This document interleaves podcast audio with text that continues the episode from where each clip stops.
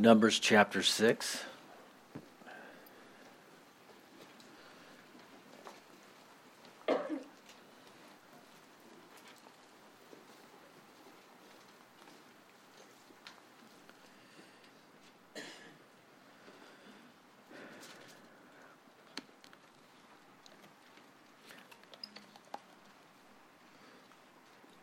Shall we stand as I read the first 12 verses?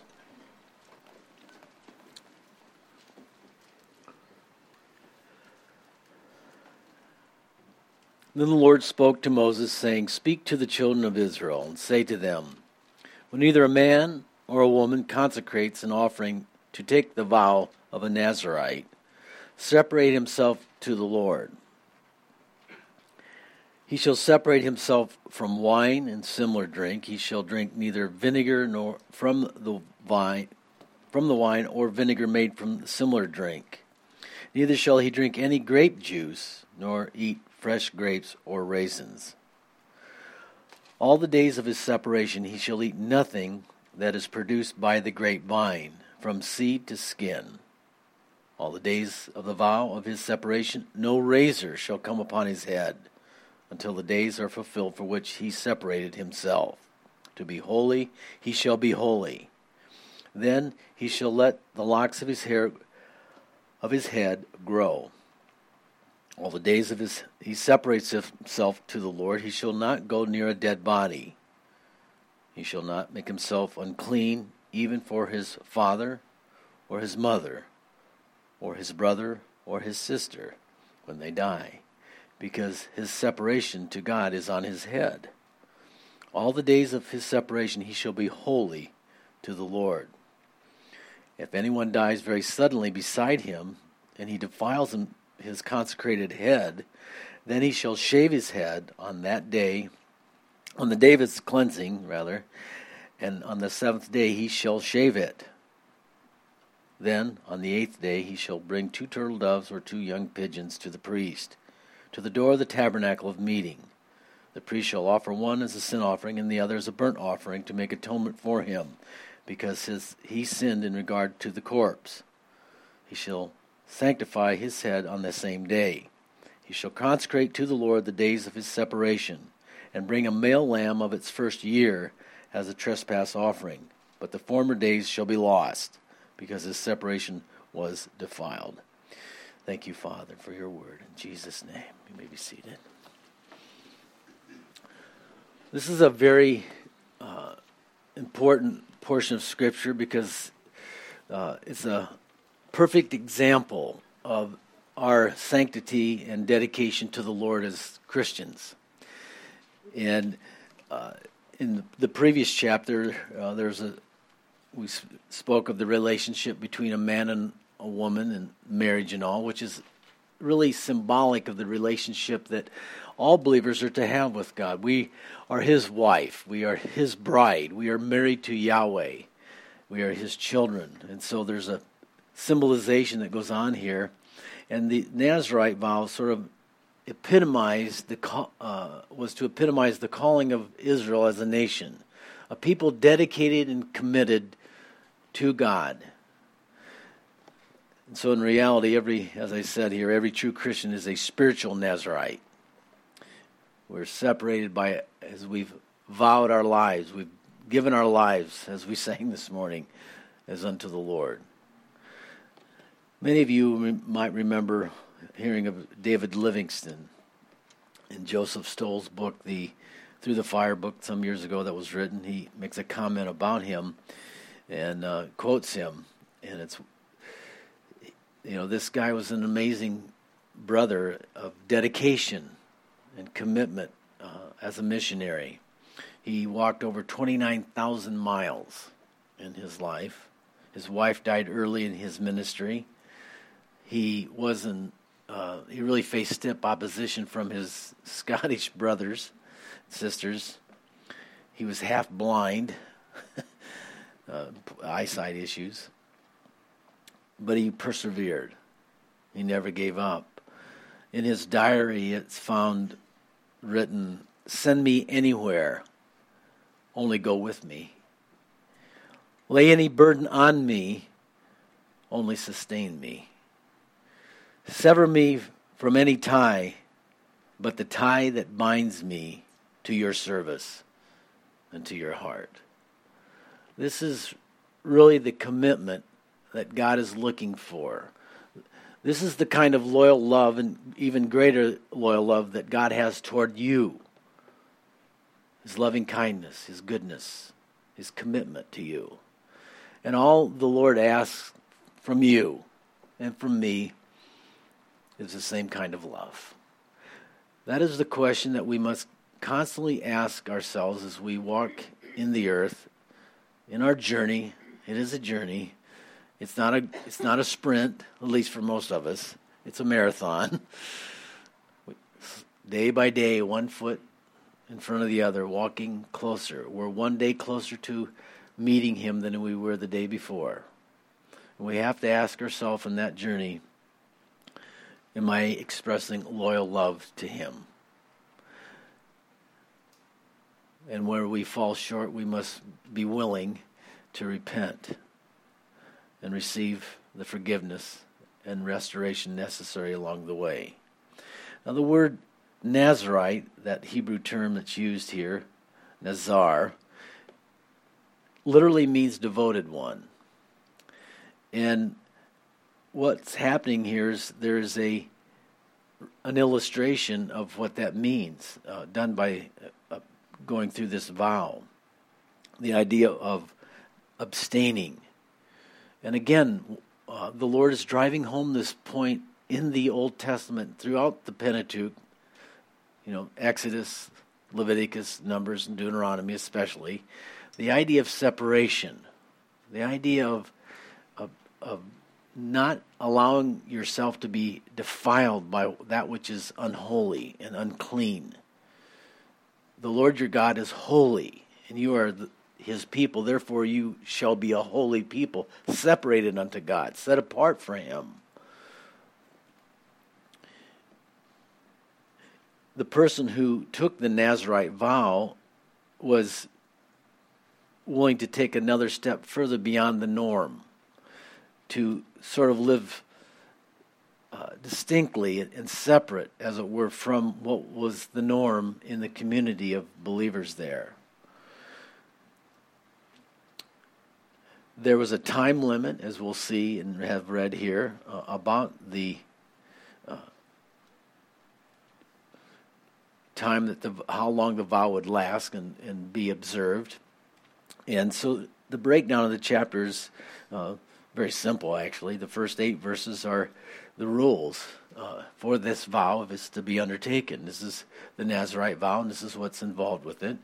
Uh, verses nine through twelve explain, you know, um, what's to be done during that period of time, and if the Nazarite uh, unintentionally was defiled by uh, touching something dead or unclean, and then uh, verses 13, um, how it was ended, how how to come out of the vow. And so everything we, we obviously didn't read those verses, and then verse 21 is sort of the summary of those first 20 verses. So this is sort of how the chapter is laid out. Next week uh, we'll get into the priestly bless, blessing there, but that's for a later uh, time. So verses 1 and 2, it's the idea of consecrating oneself to the Lord. It, we notice here that it's a personal choice. It's voluntary. You know, this is the thing about walking with the Lord as his his son or his daughter. God doesn't make anybody do anything.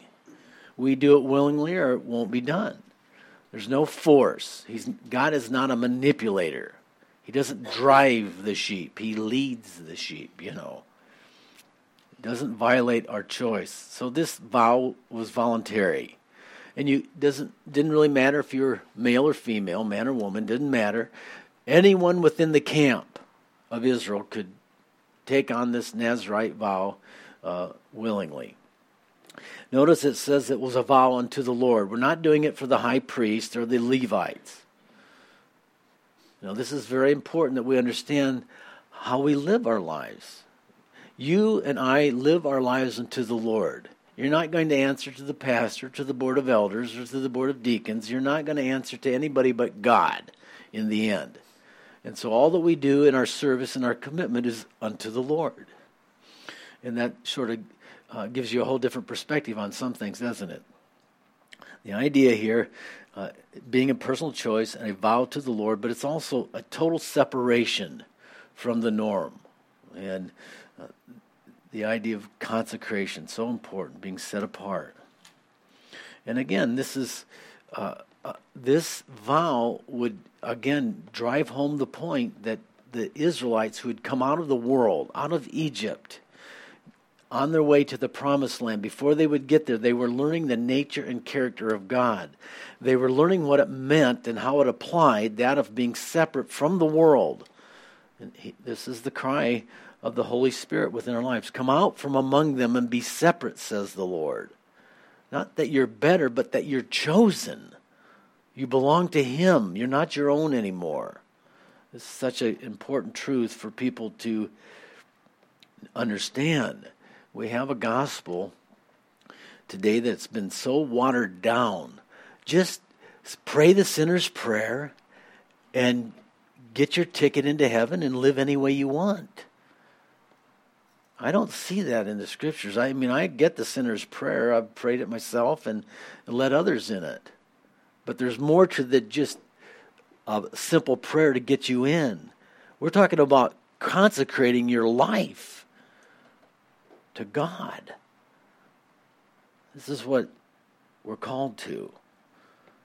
Because if you really have done that, consecrated your life, there will be a separation You'll be separating yourself from the unholy, the defiled, the unclean.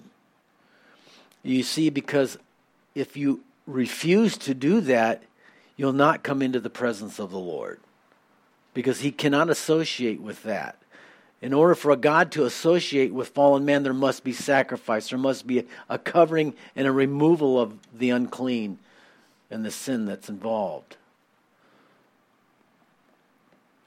You know, uh, if you spend any time in the chemistry lab as a kid, going through high school or whatever, uh, and even now, if you're not careful in the household, you know, you, you got to be careful not to mix certain things together.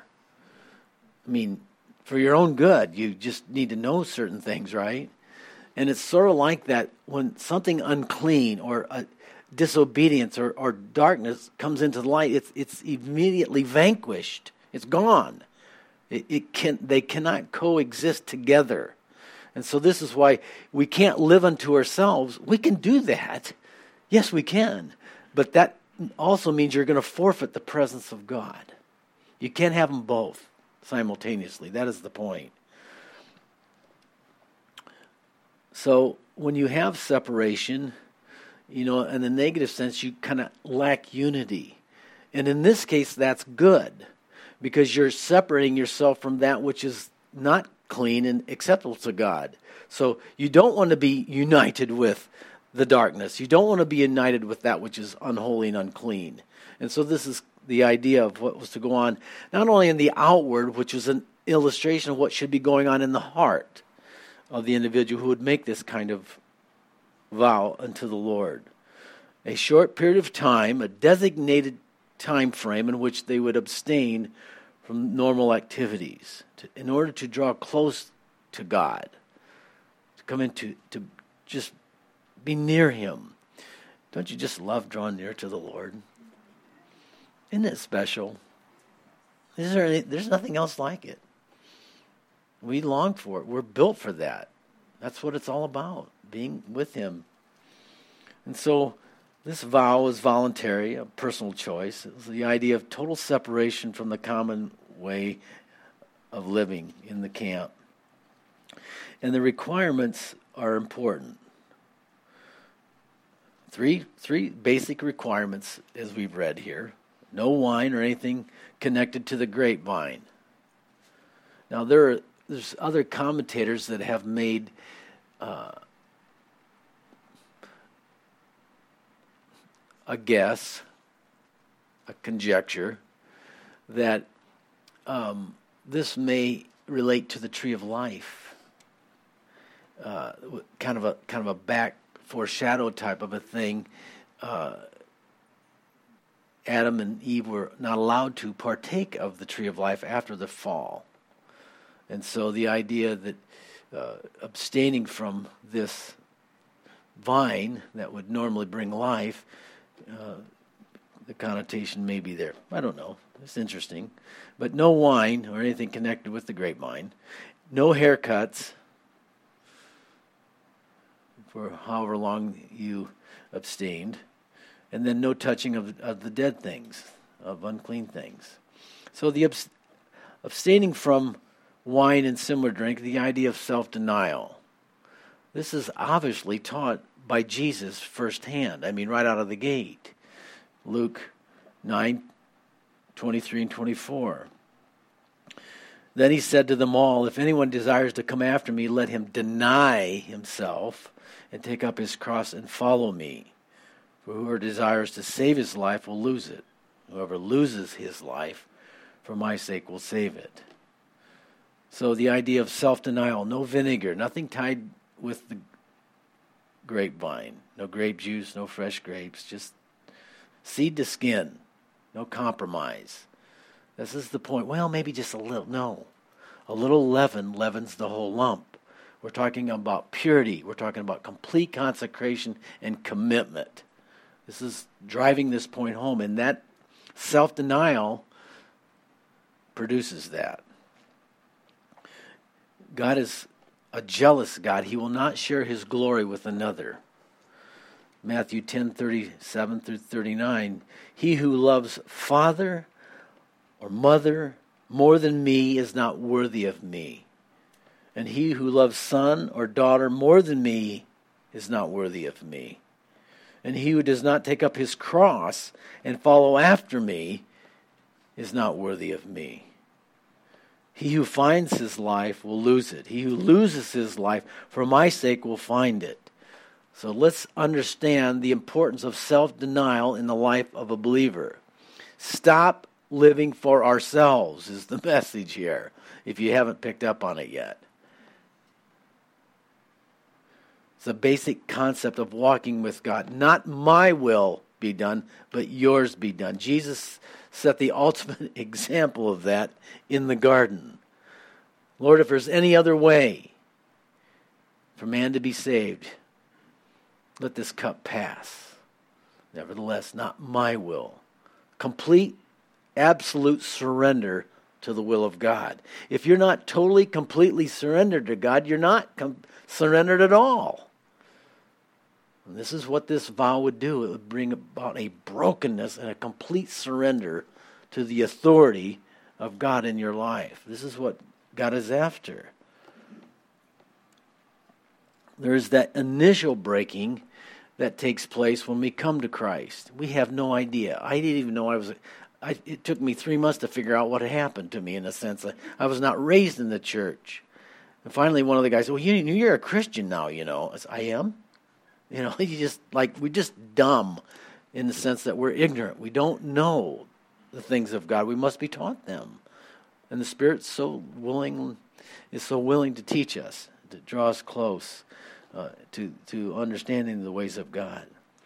And the idea here too behind the idea of no haircuts, not no cutting of the hair. This would be uh, an open profession of separation uh, from abstaining having the hair cut. That letting the hair grow uh, would be an outward thing of what was going on in that person's life. Now, it wasn't for show in that way, but it was an open profession, if you will. And um, profession, confession is a very important thing in in the believer's life. Out of the abundance of the heart, the mouth speaks. You know, confession. It, it, is through faith and confession that salvation is solidified within the heart. With the heart, man believes. With confession, it is made complete. And so this is very important. Uh, Matthew ten thirty two. Jesus reveals this to us. Therefore, whoever confesses me before men, I'll also confess him before my Father who is in heaven. But whoever denies me before men, him I will also deny before my Father who is in heaven. So, confession is that open part of our profession before others, and they can tell what has happened and what's going on in our hearts. It, it, it also it's a, it's a sort of an overt way of revealing that person's dedication to the Lord as well. Um, and you know that this person is going beyond uh, the normal requirements of worship. And I think it's actually tied to, and this is something that as I was just thinking this through, um, the high priest had a very special call upon his life. I mean, Aaron, uh, to wear the mitre and to go in once a year and represent the people, and the Levi- Levitical priesthood that offered the sacrifices. Not everybody could do that in the nation. It was just, it was just they were the anointed priests of God, called special by God. But here, a person could take this vow and have sort of the shadow and type of what those men who were the priests uh, experienced. They could take their level of God's presence in their life to another level voluntarily by giving themselves in observance of this vow. And we get that the the Nazarite's long hair sort of was in comparison to the mitre, the priest diadem, you know that, that what he had on his head there. You know, notice in verse 7 it says, because of his separation to God is on his head. And so the head being the mind, the consciousness, there's a specialness, the anointing that's upon a person there. Isn't that a wonderful way of the Lord giving everybody fair shot at his presence? You know, because you could say, well, that's just not fair. All those guys, I mean, this sort of come up, comes up later, uh, 17, 18, wherever it is there uh, with Korah and the crew that were upset and bitter with Aaron and, and the priesthood. You know, hey, Moses, you're not the only holy one in town here. You know, we can do this too. There was some jealousy there. Well, you know, if they would have just taken the time to exercise this Nazarite vow, they could have had the same kind of thing without all the work, actually. you know, they wouldn't have to slaughter all the animals and do all the work that the priests had to do. They could have just abstained from these three things and enjoyed a deep interpersonal relationship with God. And so I think that's sort of how the Lord leveled the playing field. And it is that way in the church. Not everyone's called to be a pastor, teacher, a prophet, an apostle, an evangelist, those special offices that God has uh, ordained for the church. You know, not everyone's called to be a deacon or an elder. I mean, there's just different callings on people's lives, but everybody has an opportunity to draw close to God. Isn't that great? He can do that. That's that's the idea here. Uh, God is no respecter of persons, and if you seek Him, he, He'll show Himself to you. If you invite Him in, He'll come in and He'll dine with you. Isn't that wonderful? I just think that's great. You don't have to be anything special. Just love God and be willing to separate yourself from the unclean, the unholy. Dedicate yourself, commit yourself to Him. So,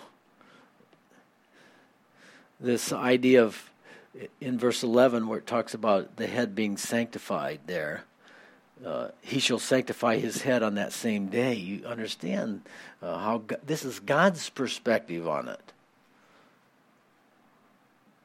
And so this nazarite vow sort of would illustrate this deeper commitment consecration uh, to the lord.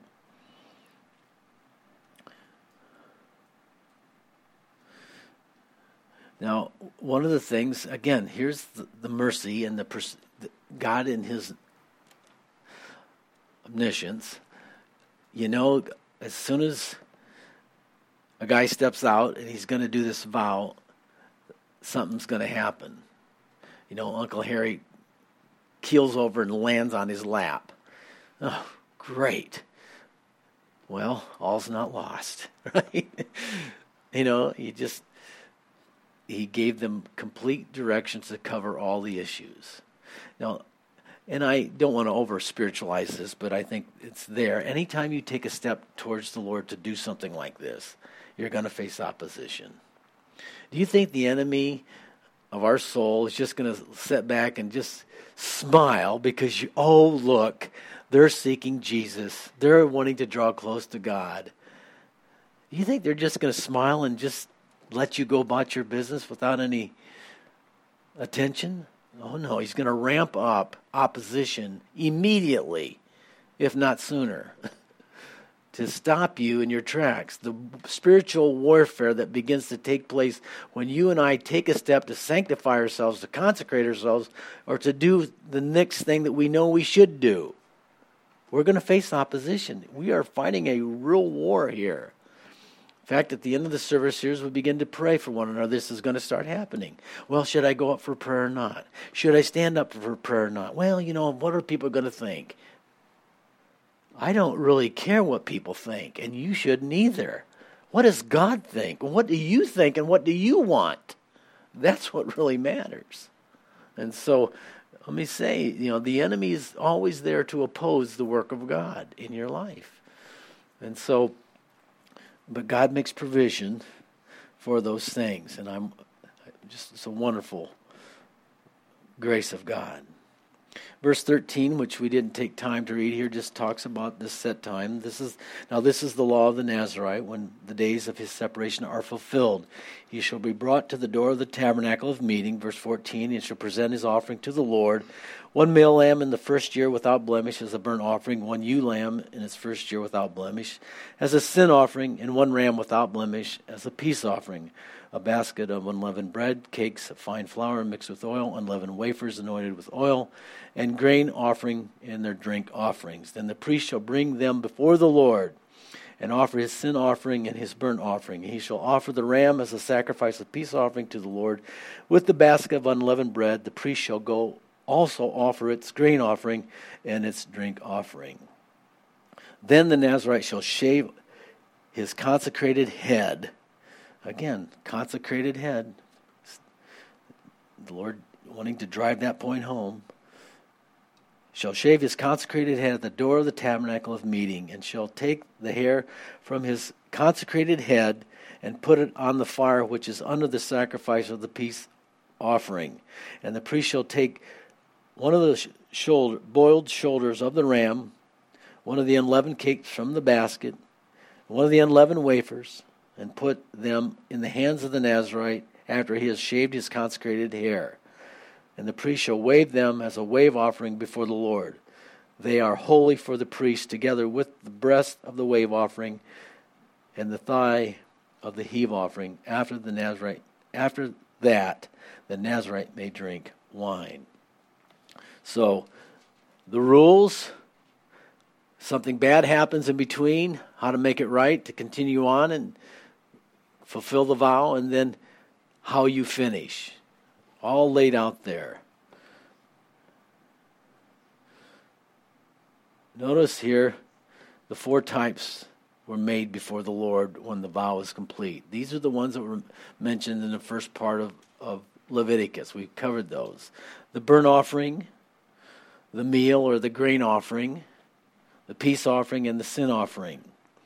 And he lines out each animal along with those sacrifices, and then also uh, the, those were the bleeding sacrifices, and then the, the grain offering, uh, uh, the non uh, blood offering.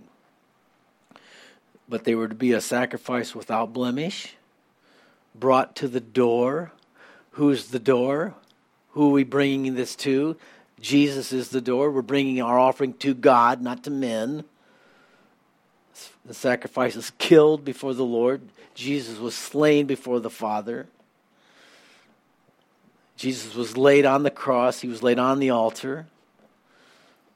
His blood was sprinkled about the altar, it dripped from the cross. The blood is sprinkled around the altar. All typology of what was fulfilled in the Lord Jesus Christ. And also the inward parts were washed. Again, symbolic. God doesn't work from the outside in, the Father works from the inside out. There's first the transformation within our souls and our spirit, and then the, the their expression given by our bodily actions. Very important that we understand these offerings. The burnt offering represents absolute surrender to the will of God, to the purposes of God. This is why, unless a person is absolutely surrendered, they're not surrendered at all. They're just playing church. They're churchgoers. That's all that is. They're probably just appeasing their conscience, you know. Well, I've got to get to church, you know, because after all, what are people going to think, you know? And, and I want God to bless my life, so I need to go to church. Well, God will bless your life because He loves you. And He wants you to be in the assembly of the saints. I mean, especially as the writer of Hebrews drives home. We should not forsake the assembly of the saints, especially as we see the day approaching. And I can tell you, if you haven't been paying attention, the day that he's talking about is approaching, and it's here at the doorstep even now. We need each other more now than we've ever needed it. Stop playing around with the world. Stop defiling yourself and doing your will instead of God's will. There's a commitment that you have made to Christ, and you need to follow through on it. All of us do. God help us to do that. The burnt offering represents that total surrender that as believers we're to make.